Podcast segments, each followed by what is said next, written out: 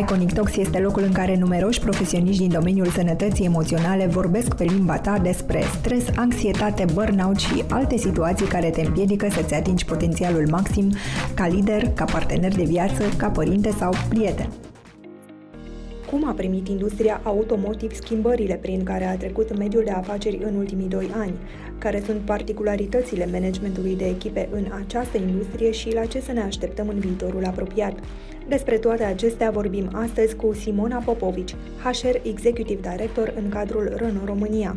Simona este membru expert senior certificat al Corpului Profesional pentru dezvoltarea resurselor umane și a oamenilor din Regatul Unit. Înainte de a se alătura Dacia și activităților grupului Renault în România, a construit o carieră solidă în resurse umane atât în România cât și la nivel internațional în cadrul KMG International România, Coca-Cola și Vodafone România. De-a lungul carierei sale a fost recompensată cu diverse premii internaționale, precum European HR Challenge pentru mediul de lucru multigenerațional oferit de Success Factors și premiul de excelență pentru contribuția de excepție în resurse umane din partea Great People Inside. Simona, bine ai venit!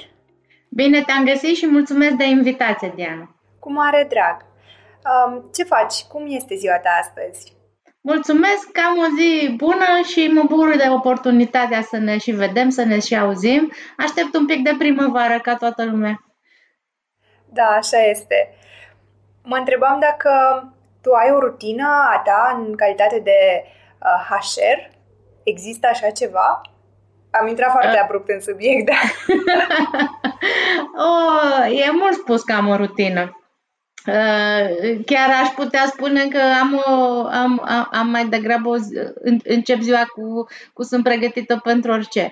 Dar uh, dacă este o rutină cu care îmi încep ziua, e o rutină de optimism și pozitivitate. Am o pisică care vine și îmi cere de mâncare în fiecare dimineață și îmi amintește, îmi amintește numai de lucruri bune și ca atare cât timp am grijă de ea, după aia încep să am grijă și de mine și de ceilalți din casă și practic încep așa pozitivă și o zi bună. Am o rutină la serviciu, evident, ca toată lumea. Uh, mă uit să văd, uh, mă rog, care sunt ultimile vești, ce s-a mai întâmplat, ce a mai venit urgent pe e-mail și încerc să încep ziua cu un coleg în fiecare dimineață. Dacă e, poate să fie de o cafeluță, poate să fie de o ședință, poate să fie de o vorbă, dar încerc să nu-mi încep ziua singură, ci să mi-o încep cu cineva. Mi se pare foarte interesantă această rutină și mă întrebam în funcție de ce criterii îi alegi pe colegi sau există niște criterii sau pur și simplu aleatoriu în funcție de cine este la birou sau cu cine n-ai mai vorbit de mult? E o combinație, e o combinație. Deci încerc, în primul rând îmi place, eu mi-am energia de la cei din jurul meu și de la oameni și ca atare pe când, să zic așa, ies în lume, sunt cu o energie destul de bună și atunci simt nevoia să împart din energia mea și Depinde și de zi. Dacă sunt zile în care deja aveam ceva prestabilit, evident, încerc să-mi duc energia acolo.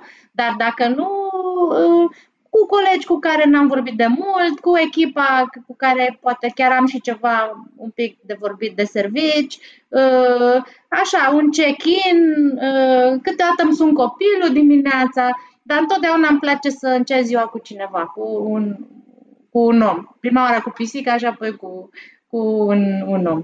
Industria în care voi lucrați a fost destul de provocată în ultima perioadă și Mă interesează să știu cum s-a simțit uh, perioada aceasta la nivelul echipei voastre și știu că voi aveți echipa organizată cel puțin pe două nivele. Sunt uh, cei care vin la birou și oamenii din fabrică, efectiv. Și uh, aș vrea să-mi povestești puțin cum au fost ultimii doi ani pentru voi. Sigur, sigur. Chiar mai multe nivele. Deci uh, avem și oamenii care sunt lângă client tot timpul uh, și care o, o, cu totul și cu totul o altă dinamică. Uh, sunt multe de povestit aici. În primul rând au fost doi ani ca nici alții, ca să zic așa, cum probabil toată lumea a experimentat. Uh, doi ani în care ne-am reinventat destul de mult și în care am, uh, am făcut lucruri care poate nu le făceam suficient înainte. Uh, dar hai să încep cu povestea de la început. Dacă ne amintim cum a început pandemia, a început așa, într-un fel brusc. Uh, eram uh, la servici și de mâine am fost acasă. Deci cam așa s-a întâmplat, nu? Dacă ține minte datele alea de 15 martie și așa mai departe. Și ce pot să zic este că noi am închis un pic mai devreme, înainte să înceapă starea de urgență. Am închis un pic mai devreme din cauza că pentru noi sănătatea oamenilor care lucrează la noi a fost pe primul plan în toată această perioadă. Pe primul loc sănătatea colegilor și ca atare la ora respectivă încă nu știam anume ce trebuie făcut, cum trebuie făcut și așa mai departe. Și am închis exact o lună.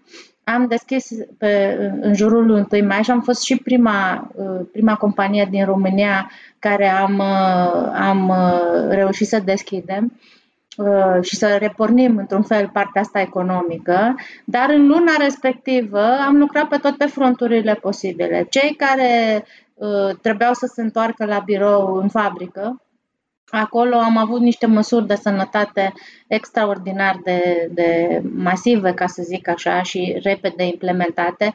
Inclusiv am, nu știu, să-ți dau un exemplu, am închis birouri ca să facem vestiare, astfel încât să apucăm, să putem să onorăm distanțarea socială. Am uh, instaurat uh, perdele uh, profesionale pentru decontaminare și, și igienizare. Nu vorbim fluxurile, absolut toate fluxurile de muncă au fost fiecare în parte reluat, analizat, ce pot să zic, într-un detaliu de detaliu. Am avut noroc și cu experiența din toate celelalte țări Renault Uh, câteodată, când faci parte dintr-o, dintr-un angrenaj mai mare, uh, beneficiezi de o minte colectivă impresionantă și Practic, uh, țin minte atunci că în fiecare zi vorbeam și între noi la nivel de țară și cu toți colegii Uh, care se ocupau de același lucru în alte țări, deci asta a fost, uh, să zicem, partea de fabrică. Și la fel la birouri, toate zigzagurile posibile, uh, tot ce se putea pune, inclusiv tehnologie nano, care se folosește în spitale, în chirurgicale, le avem pe mânările de la ușele de la birou și în același timp am lucrat cum lucrăm online. Asta am descoperit-o la fel ca și toată lumea, dar poate un pic mai ușor, deoarece noi și înainte de pandemie am avut programe de uh, muncă de acasă și de, uh, de a lucra. Uh, am avut două zile pe săptămână în care puteam să lucrăm de acasă, deci n-a fost ceva chiar nou, nou, nou aici. În schimb, a trebuit să ne schimbăm foarte mult, apropo de rutine, că mă întrebai de rutine. A trebuit să schimbăm foarte multe rutine uh, în care eram obișnuit să lucrăm într-un fel și după aia am lucrat online și, și așa mai departe. Deci ce să zic, a venit cu provocări, după care au venit provocarea crizelor de componente uh, și acum, evident, avem provocarea lucrurilor ce se întâmplă cu războiul dintre, de la granițele noastre. Um, dar zic că ne-am reinventat și că uh, am avut tot timpul principiul, primul lucru sănătatea, al doilea lucru să păstrăm joburi și al treilea lucru să rămânem competitivi. Asta a fost, a fost mantra noastră și este în continuare Uh, și ne-am canalizat toată lumea pe astea trei lucruri. Uh, deci sănătate, competitivitate și păstrarea de joburi. Povesteai mai devreme despre război. Cum se simte provocarea asta la voi? Uh, bănuiesc că este o provocare oricum pentru orice companie în această perioadă. Mă interesează să știu din punct de vedere emoțional cum vedeți voi această provocare. Um, Ați făcut un assessment uh, la nivelul echipei, cum simt oamenii genul acesta de amenințare, dacă aș putea să-i spun așa. Diana, n-am făcut un assessment. Oamenii noștri sunt vocali. Deci nu trebuie să faci un assessment ca să înțelegi cum se simte lumea la noi în organizație. Uh, din primele zile am simțit foarte multă compasiune din partea lor, dorința de a, de a, nu știu, de a ajuta, de a se implica, astfel încât împreună cu Fundația Renault am pornit un program în parteneriat cu Crucea Roșie în care angajații noștri pot să doneze ori bunuri, ori bani pe care compania le le meciuiește, cum se zice în românește, le, le transmite cofinanțează, acolo da? Deci Am așa. Uh, și practic uh, lucrul ăsta s-a întâmplat uh, din nu chiar din prima zi, dar destul de repede, după ce am înțeles că e un conflict care durează și ne-am înțeles care sunt nevoile și am apucat să vorbim cu Crucea Roșie să vedem unde au nevoie de ajutor, că și asta cu ajutorul și implicarea e important să te duci și să aduci contribuție acolo unde este nevoie și unde este dorită. Și uh, a, a durat câteva zile până ne-am organizat, după care angajații noștri, colegii noștri au preluat de acolo. Uite, chiar ieri Uh, discutam cu partenerii noștri sociali care și ei la rândul lor s-au mobilizat și uh, împreună cu 10.000 de angajați am donat laptele pe care noi îl consumăm, uh, pe care colegii îl consumă la servici, l-am, l-am donat la Crucea Roșie pentru refugiați. Vă dați seama câtă câtă contribuție înseamnă doar un mic gest din ăsta. Avem deja colegi care au contribuit financiar, alții au adus bunuri, deci cu simpatie, compasiune, încercăm să fiecare individual și ca organizație să contribuim cum putem mai bine. Ne întoarcem puțin la subiectul nostru general. După cum știi, podcastul acesta se adresează în mod special oamenilor de HR, managerilor, celor care în general au în atenția lor și în, în subordine o echipă și se adresează în mod special celor cărora chiar le pasă de echipa lor.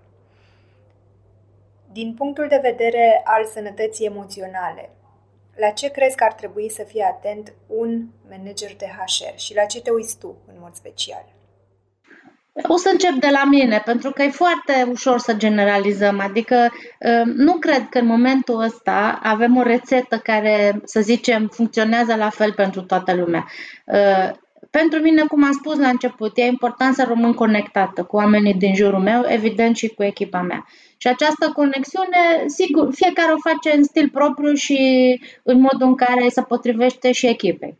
Deci, a rămâne conectat, a rămâne uh, calmi, a, a înțelege că lucrurile nu știu, nu le-am, poate unele nu le-am mai trăit, poate unele le-am trăit, poate acum descoperim roata în cine știe sub ce subiect.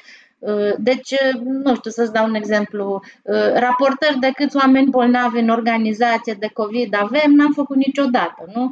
Sigur că o trebuie să ne reinventăm ca departament și să vedem ce facem, cum facem, cum îi sprijinim, cum adresăm absenteismul generat de COVID, ca toate lucrurile normale care nu erau până atunci, uite că au devenit o normalitate. Trebuie să continuăm să apreciem ce avem și ce, și ce putem crea împreună. Deci uh, sunt comportamente care, după părerea mea, bucuria, să, celebrarea împreună, a înțelege nevoile celuilalt, le-am avut ca și comportamente și în trecut, dar poate le-am aplicat diferit. Eu ce cred este că trebuie să regăsim anumite lucruri care țin de uman, de uman și să le aplicăm în contextul în care suntem, așa cum credem și putem cel mai bine. Nu sunt pregătită să generalizăm. Ehm, nu știu dacă există o regulă, cum poate acum trei ani eram mai sigură să spun că, da, la toate școlile mele de HR și management am învățat că lucrurile se fac într-un fel. Eu nu știu dacă putem generaliza acum, însă putem să știm pe ce comportamente personale și de echipă contăm. Și contăm pe compasiune, pe simpatie, pe a pune limite, pe a fi într-o apartenență, pentru ca să simțim o securitate uh, și la locul de muncă și, și personale referitor la sănătatea noastră, uh, să rămânem calmi în fața problemelor, să ne ajutăm unii pe alții. La astea, astea pot să le recomand. În astea cred și astea cred că pot fi aplicate la, la fiecare departament de resurse umane în parte și la fiecare business, uh, business în parte. Dacă ar fi să ne uităm la perioada aceasta pe care o traversăm, din punctul tău de vedere, care crezi că vor fi cele mai importante provocări de ordin emoțional care se vor resimți la nivelul echipelor? Și cum te gândești că am putea să le adresăm? Eu cred că vor fi multe provocări, pentru că ne-am obișnuit uh, în ultimii doi ani în funcție de cum am lucrat. Uh, am avut provocări diferite. Înainte, cumva, eram într-un tandem. Toată lumea era într-un loc și locul ăla funcționa într-un fel. Am avut doi ani de zile în care am, am funcționat și împreună și fragmentat și am început să creăm uh, mici strategii sau mici abordări în funcție de cum lucrăm. E, acum, eu nu cred că e o așteptare realistă să, ne, să, să gândim că vom fi cum am fost înainte. Deci nu vom fi cum am fost înainte, nu vom fi nici cum am fost în pandemie, deci cred că vom fi ceva nou, care puțin acest nou, o nouă realitate trebuie creată și dacă e un lucru care chiar uh, simt că uh, trebuie să fim atenți la el, uh, puțin nu cred că mai putem generaliza. Cred că trebuie să fim mult mai atenți la nevoile personale ale oamenilor decât am fost înainte sau chiar și în timpul pandemiei unde ne-am concentrat masiv pe sănătate, dar uh, masiv pe sănătate și a devenit o prioritate, dar cred că trebuie să lărgim puțin, tel, puțin tel gama. Uh, și cred că trebuie să lăsăm mai multă libertate.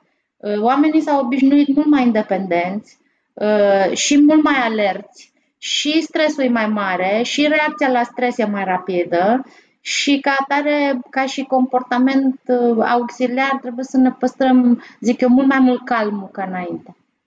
Și să acceptăm că lumea reacționează diferit la uh, uh, stresul din jurul nostru. Că stresul nu face diferență dacă acum ești la serviciu și acum ești pe stradă și acum ești la televizor și te uiți la știri. Stre- stresul te înconjoară și atacă tu poate reacționezi la el într-un loc sau în altul, dar el e cu tine. Indiferent de unde vine el, te acompaniază. Și cred că asta trebuie să conștientizăm un pic mai mult și să încercăm să, cum să zic, să, să ne găsim o cale pe, pe, pe partea asta. Oricum, interesante timpuri. Pentru mine este uh, o, o provocare pozitivă de HR, uh, un pic disruptiv. Des, în meseria noastră nu de multe ori întâlnim așa ceva și cred că abilitatea de a ne, uh, nu știu, de a, de a, de a înțelege noua ordine sau noile priorități, uh, aici e rolul nostru de, de HR, de, de, a ne, de a înțelege noile nevoi și de a veni cu lucruri care se potrivesc. Mi-a plăcut ideea aceasta de disruptiv și aș vrea să te întreb ce vezi că se va schimba pe viitor în um, funcția omului de HR, adică ce abilități noi poate vor trebui să aibă viitorii tăi colegi, astfel încât să răspundă cu succes acestor schimbări pe care le trăim în timp real. Cred că diversitatea.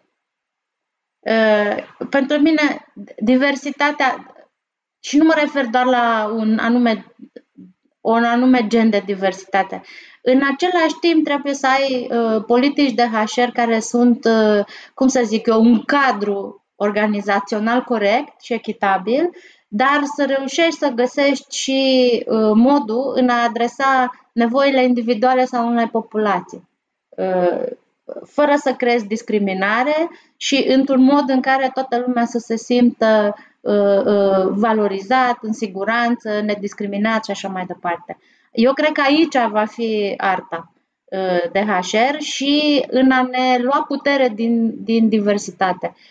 Prin diversitate să devenim mai puternici, să acceptăm că nu toți trebuie să fim la fel și să valorizăm diferențele. Uh, cred că aici este o, o, o, o cale extraordinară pentru viitor. În același timp, odată cu timpurile, se schimbă și percepția noii generații asupra ceea ce ar trebui să însemne un potențial angajator. Cum te pregătești sau ce așteptări ai de la noua generație de angajați, să zicem, generația Z, care se ridică acum? E foarte mare subiectul. N-aș putea spune că am un singur așteptare. Eu am un copil în generația asta și noi chiar, chiar astăzi am lansat proiectul și Leads Tomorrow, un, un proiect care se adresează tinerii generații și în special viitoarelor lideri feminini, feminine. Uh, cred că așteptarea pe care o am este să pornească la drum cu mintea deschisă și cu, și cu uh, dorință de a face, să nu le fie frică să spună că nu știu sau că știu și companiile să n-aibă așteptarea că ei vor veni cu lecțiile învățate pentru că lucrurile se schimbă de azi pe mâine și și noi uh, de multe ori uh, ținem pasul repejor. Deci, cred că atitudinea uh, și abordarea fiecăruia va face diferența și asta aș vrea să fie așteptarea. Că generația nouă e mai pretențioasă decât aia veche, că da, toate sunt adevărate, dar totuși un ingredient special este exact această dorință de a face și de a învăța. Eu cred că atâta timp cât o avem, totul e posibil. Și să nu le fie frică dacă nu li se potrivește ceva, să nu insiste pe ceva ce nu li se potrivește. Deci, uh, lumea e mare, uh, oportunitățile sunt, totul este să le încerci uh, și să dai un pic de timp, fără să aștepți imediat feedback-ul instant cu care ei sunt obișnuiți. Este, știm cu toții că e una din atributele lor, instant gratification, la orice. De multe ori nu se poate, mai ales în timpurile astea incerte au un pic de ghinion generația nouă cu câțiva ani pe care na, i-au trăit cu pandemie, acum uite uh, cu un alt gen de provocare care n-am crezut că o apucăm în, în jurul nostru. Auzeai despre alte țări, alte teritorii, dar nu te-ai gândit că așa de aproape se mai întâmplă ceva. Uh, deci ce pot să zic? Decât să-și păstreze optimismul cum vezi revenirea la birou după acești doi ani de pandemie? O văd foarte flexibilă, revenirea la birou. Cred că e un moment uh, bun să uh, vedem un pic care sunt nevoile angajaților și colegilor noștri și să uh, înțelegem cum, cum, cum le convine cel mai tare să lucreze. Uh, pentru că totuși să nu uităm că au fost uh, doi ani de zile în care au dovedit că se poate lucra în, în foarte multe formule și uh, ar trebui să ținem cont de preferințele lor în acest moment și să încercăm să le creăm cât mai mare flexibilitate versus stilul de viață propriu sau contextul personal a fiecăruia, din punct de vedere a orarului de birou și a acasă, birou, birou, acasă. Pentru noi, de exemplu, în grup Renault, noi ne-am hotărât, uh, noi avem un cadru, un cadru global chiar, uh, deci cam în toate țările Renault se întâmplă același lucru, uh, unde avem posibilitatea de a lucra de acasă între 2 și 5 zile, în funcție de preferințe și de, evident, pozițiile care pot lucra de acasă, că unele nu pot și uh, angajatul hotărăște sau, mă rog, face cererea uh, câte zile dorește să lucreze. Așa, din câte știm noi, avem o medie cam pe la trei zile lucrat de acasă. Uh, suntem în proces de a, de a termina, cum să zic eu, toate documentele, că terminându-se starea de alertă, am funcționat pe stare de alertă și acum suntem în tranziție. Dar așa, la ce vedem, majoritatea sunt pe la trei zile de lucrat de acasă, la ce vedem din poziții eligibile. Cam pe acolo. Îți mulțumesc tare mult, Simona, pentru astăzi. A fost uh, o plăcere să povestim și te invit cu drag și altă dată când aveți proiecte speciale despre care uh, ți-ar face plăcere să vorbești, te invit cu drag să ne povestești, pentru că sunt sigură că dintre cei care ne ascultă sunt mulți care își iau informații care se potrivesc poate și cu ei sau care pot fi adaptate și care sunt o resursă pentru activitatea lor de zi cu zi.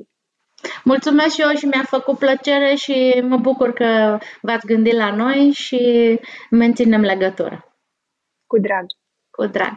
Dacă te-am convins să acorzi mai multă atenție sănătății tale emoționale, urmărește podcastul Iconic Talks în continuare pentru a descoperi cum poți face din tine o persoană pregătită pentru viitor și orientată spre succes.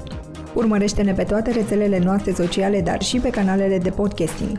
Tu ești cea mai importantă resursă pe care o ai la dispoziție, iar aici vei afla cum o poți folosi în beneficiul tău.